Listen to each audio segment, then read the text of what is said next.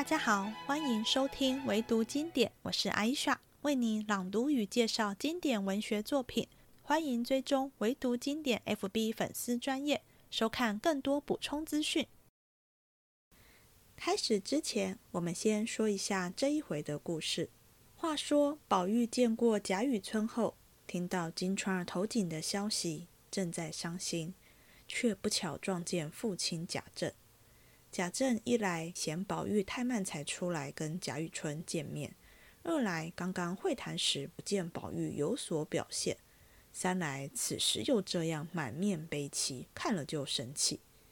偏偏在这个时候，一向没往来的忠顺亲王府有人求见，说是要问宝玉亲王府中幽灵蒋玉菡的下落，还当着贾政的面。说出二人交换汗巾的私密之事。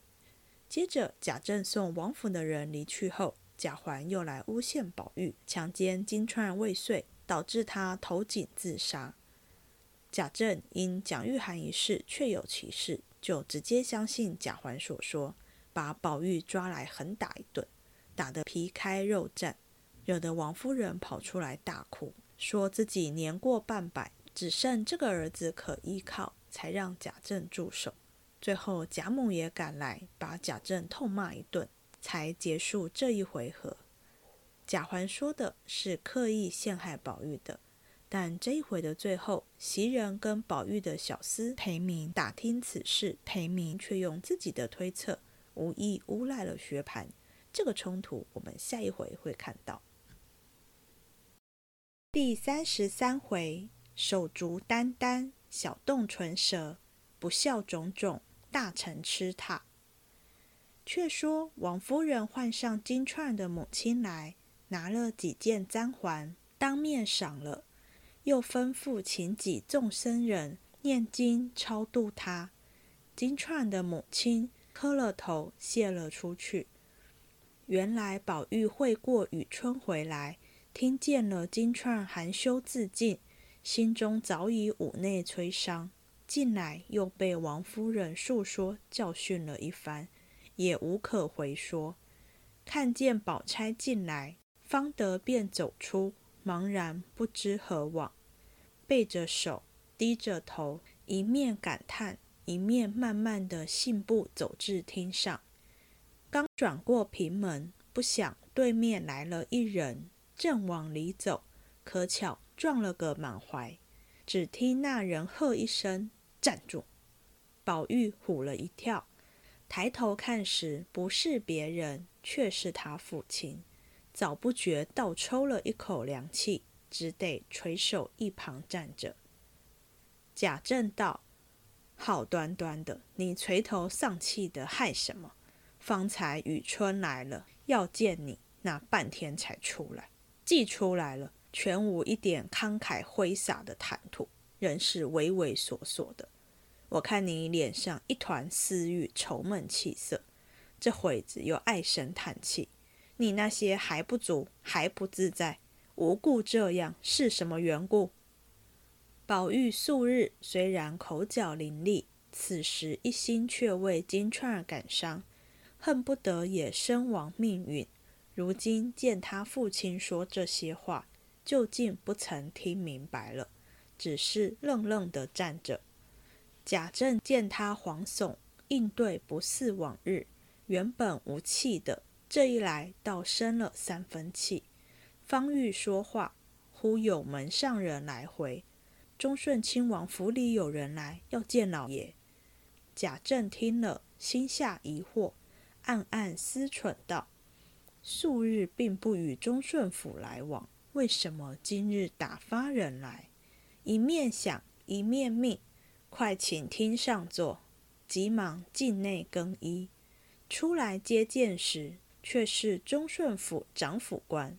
一面彼此见了礼，归坐献茶。未及叙谈，那长府官先就说道：“下官此来，并非擅造谈赋，皆因奉命而来，有一件事相求。”看王爷面上，干烦老先生做主。不但王爷知情，且连下官辈亦感谢不尽。贾政听了这话，摸不着头脑，忙陪笑起身问道：“大人既奉王命而来，不知有何见谕？望大人宣明，学生好遵谕承办。”那长府官冷笑道：“也不必承办，只用老先生一句话就完了。我们府里有一个做小旦的奇官，一向好好在府。”如今近三五日不见回去，各处去找，又摸不着他的道路，因此各处查访。这一城内十庭人，倒有八庭人都说他近日和贤玉的那位令郎相遇甚厚。下官被听了，尊府不比别家，可以善来索取，因此起名王爷。王爷一说，若是别的戏子呢，一百个也罢了。只是这奇官随机应答，谨慎老成，甚合我老人家的心境，断断少不得此人。故此求老先生转至令郎，请将奇官放回。一则可为王爷谆谆奉恳之意，二则下官辈也可免操劳求密之苦。说毕。忙打一躬。贾政听了这话，又惊又气，即命唤宝玉出来。宝玉也不知是何缘故，忙忙赶来。贾政便问：“该死的奴才，你在家不读书也罢了，怎么又做出这些无法无天的事来？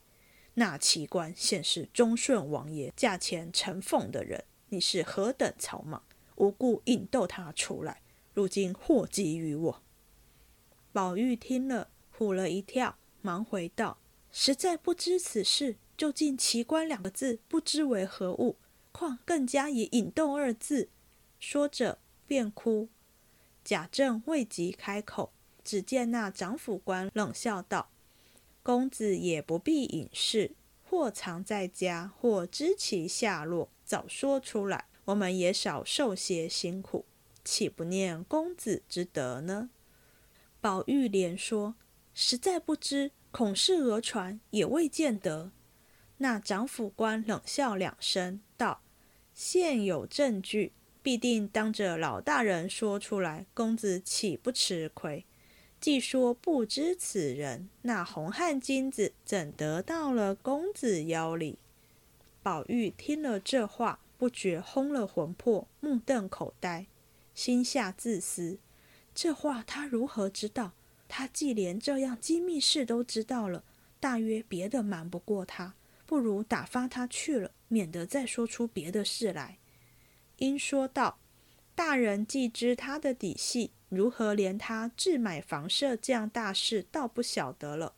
听得说他如今在东郊，离城二十里，有个什么紫檀堡，他在那里置了几亩田地，几间房舍。”想是在那里也未可知。那长府官听了，笑道：“这样说，一定是在那里了。我且去找一回，若有了便罢；若没有，还要来请教。”说着，便忙忙的告辞走了。贾政此时气得目瞪口歪，一面送那官员，一面回头命宝玉：“不许动，回来有话问你。”一直送那官去了。才回身时，忽见贾环带着几个小厮一阵乱跑。贾政喝命小厮：“快给我打！”贾环见了他父亲，吓得骨软筋酥，赶忙低头站住。贾政便问：“你跑什么？带着你的那些人都不管你，不知往哪里去，有你野马一般。”喝叫：“跟上学的人呢？”贾环见他父亲盛怒，便趁机说道。方才原不曾跑，只因从那井边一过，那井里淹死了一个丫头。我看脑袋这么大，身子这么粗，泡得实在可怕，所以才赶着跑过来了。贾政听了，惊疑问道：“好端端，谁去跳井？我家从无这样事情。自祖宗以来，皆是宽柔待下。大约我近年于家务疏懒。”自然直世人操克夺之权，致使弄出这暴雨轻生的祸来。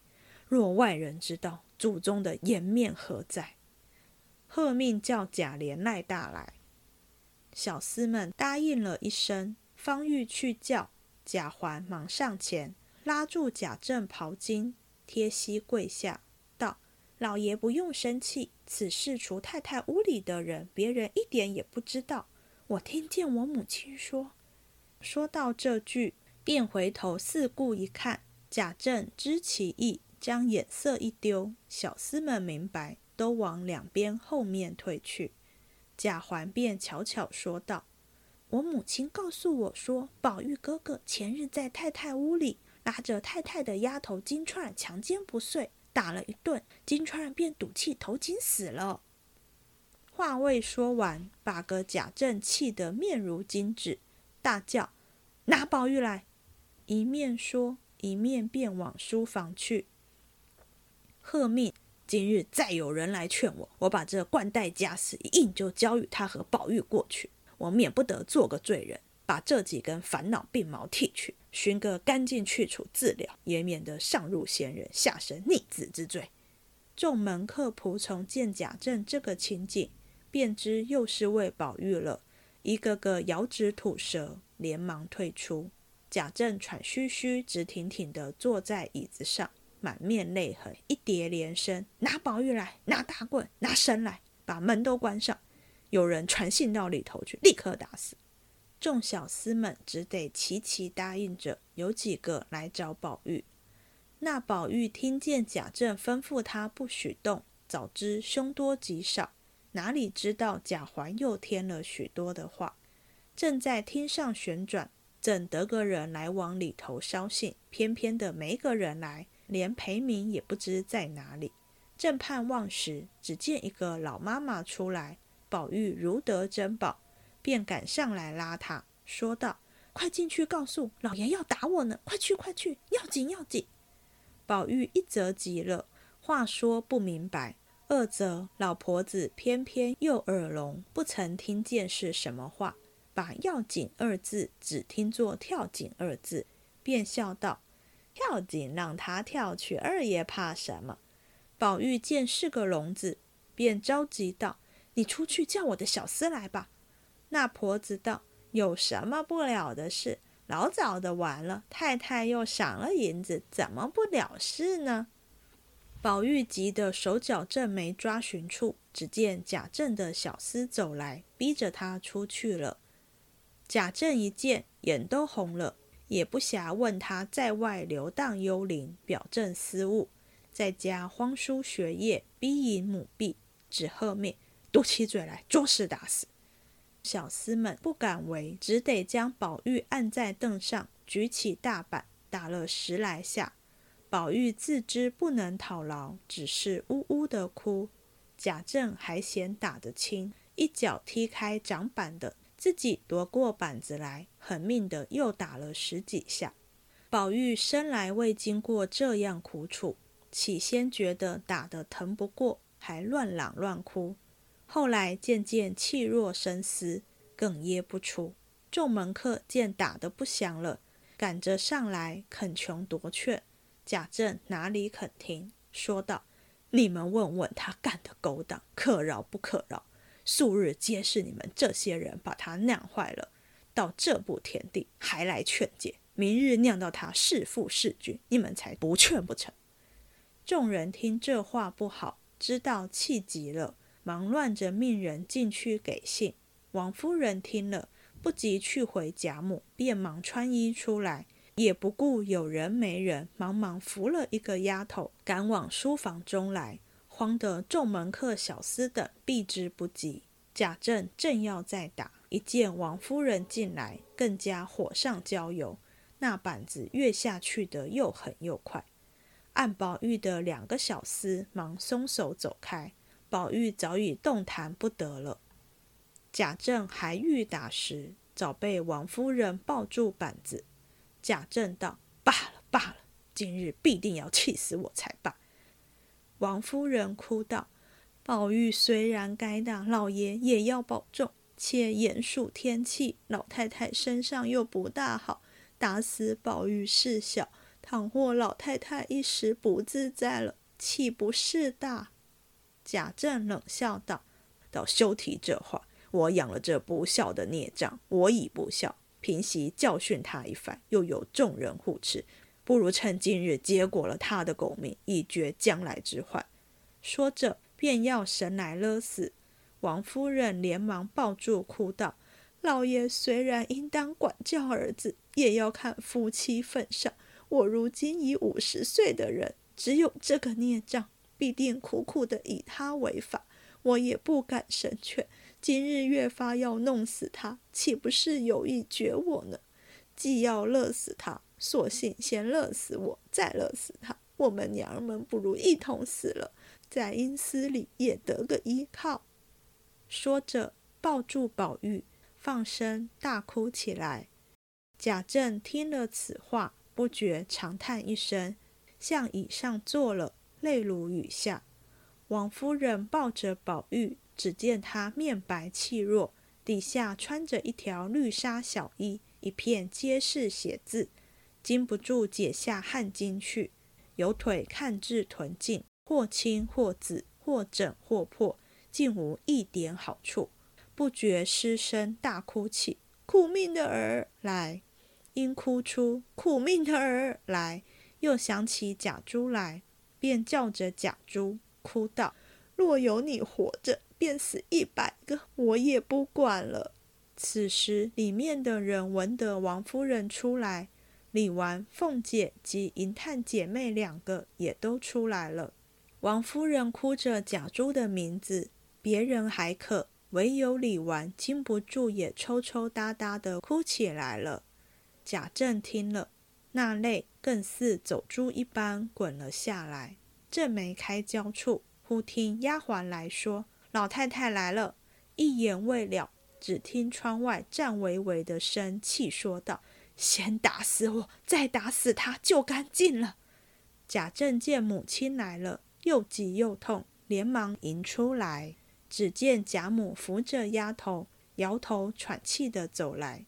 贾政上前躬身陪笑说道：“大暑热的天，老太太有什么吩咐，何必自己走来？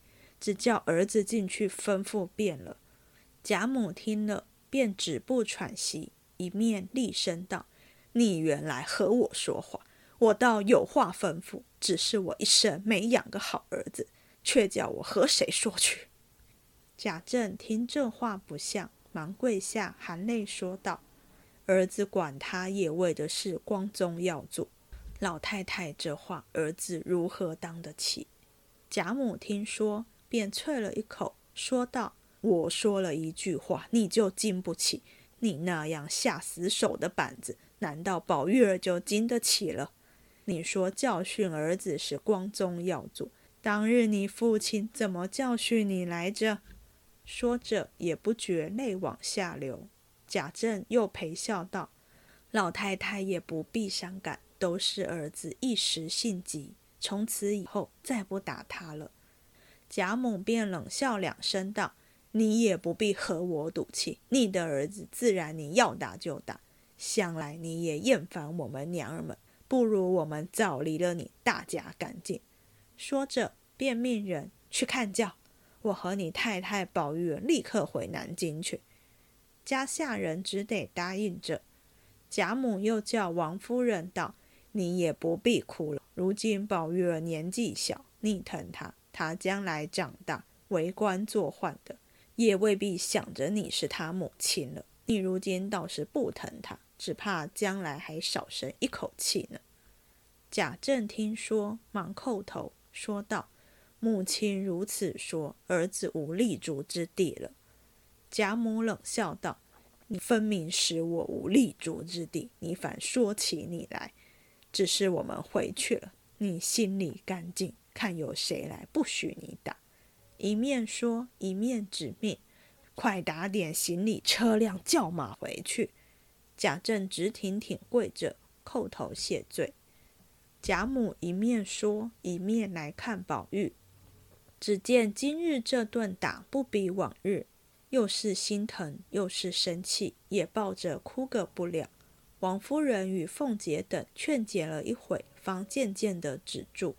早有丫鬟、媳妇等上来要参宝玉，凤姐便骂：“糊涂东西，也不睁开眼瞧瞧，这个样怎么搀着走的？还不快进去把那藤梯子春凳抬出来呢？众人听了，连忙飞跑进去，果然抬出春凳来，随着贾母、王夫人等进去，送至贾母屋里。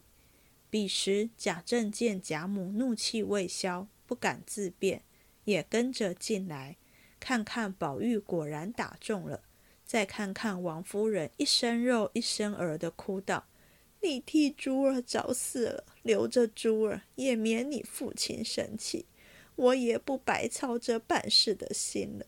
这会子你倘或有个好歹，撂下我，叫我靠哪一个？”数落一场。又哭不争气的儿，贾政听了也就灰心，自己不该下毒手打到如此地步，先劝贾母。贾母含泪说道：“儿子不好，原是要管的，不该打到这个份儿。你不出去，还在这里做什么？难道于心不足，还要眼看着他死了才算吗？”贾政听说，方诺诺退出去了。此时，薛姨妈、宝钗、香菱、袭人、湘云等也都在这里。袭人满心委屈，只不好十分使出来。见众人围着，灌水的灌水，打扇的打扇，自己插不下手去，便索性走出门，到二门前，命小厮们找了裴明来细问：方才好端端的，为什么打起来？你也不早来透个信儿。裴明急得说：“偏我没在跟前，打到半中间我才听见，忙打听缘故，却是为奇官和金钏姐姐的事。”袭人道：“老爷怎么知道了？”裴明道：“那奇官儿的事，多半是薛大爷素习吃醋，没法出气，不知在外头调说了谁来，在老爷跟前下的屈。那金钏姐姐的事，大约是三爷说的，我也是听见跟老爷的人说。”袭人听了这两件事都对劲，心中也就信了八九分。然后回来，只见众人都替宝玉疗治，调停完备，贾母命好生抬到他屋里去。众人一声答应，七手八脚，忙把宝玉送入怡红院内，自己床上卧好。又乱了半日，众人渐渐的散去了。袭人方才进前来，精心服侍细问，要知端底究竟如何，且听下回分解。明天是情人节，在情人节前夕读这一回，也是有点另类的应景。宝玉这次会挨打，正是为了两段情谊。奇观就是蒋玉菡第二十八回第一次跟宝玉见面。就主动跟他交换汗巾，汗巾是贴身衣物，能交换贴身衣物，要么是蒋玉菡轻浮，要么是他与宝玉一见如故，真心结交。从这一回，宝玉能知道奇观在郊外置产，反而奇观的老板忠顺亲王府的人不知此事，就可见他跟宝玉交情匪浅。书中没交代奇观为何突然从王府出走，但从自产与突然出走这两件事，加上亲王府的人连交换汗巾这么私密的事都知道，可以推测忠顺亲王跟奇观之间应该是有些感情纠葛。交换汗巾或私相授受都不是一件可以大方拿出来说的事，不然之前宝玉跟奇观交换汗巾。被薛蟠质问时，他们也不用遮掩不语了。忠顺亲王跟奇观的感情未必有到情爱的地步，奇观可能只是忠顺亲王的软童，或许他不想再维持这样的关系，所以偷偷自产出逃。王府的人离开龙国府后没有再回来，可见奇观确实躲到郊外的房子去了。也能想见，他最后还是被王府的人押回来。至于宝玉跟奇观的交情到什么地步，我无法判断。他们交换汗巾的事，让我想起一位长辈跟我分享过的一件妙事：她老公跟一位要好也是已婚的男性友人会交换内裤穿。虽然是洗干净的，两位老婆对此还是完全无法理解这种行为跟心理。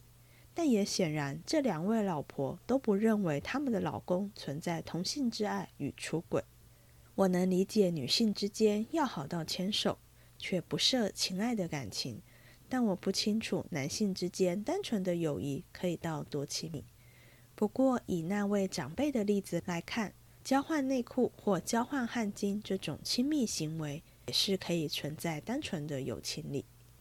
贾政望子成龙。偏偏这个儿子没有哥哥贾珠那么符合自己的理想，所以总是很严厉的管教他，希望能把他导回所谓的正轨。但是上面有祖母的宠溺，如同秦可卿出殡时，北静王初见宝玉，就跟贾政分享自己被祖母宠爱的经验，希望宝玉不要重蹈覆辙。而建议他多到自己宅邸来与人交际会谈，讨论学问，才不致荒废功课。贾政心有余而力不足，一方面看着儿子这样不成才，想管教；另一方面又不能让贾母为此生气伤心，否则就是不孝。这个老爸也实在很难当。像我女儿在她阿公阿妈家吃饭，都很不专心。有时我会说，再不好好吃就下来不要吃了。我是说真的，觉得让他饿一次学教训。但阿公阿妈舍不得，就会好说歹说磨到他吃完饭，睡都教不好。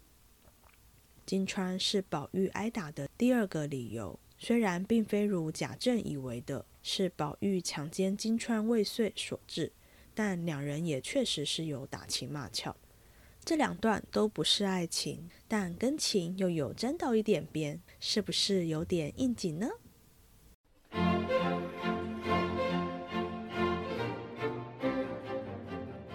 这一集结束了，希望你喜欢，我们下次见。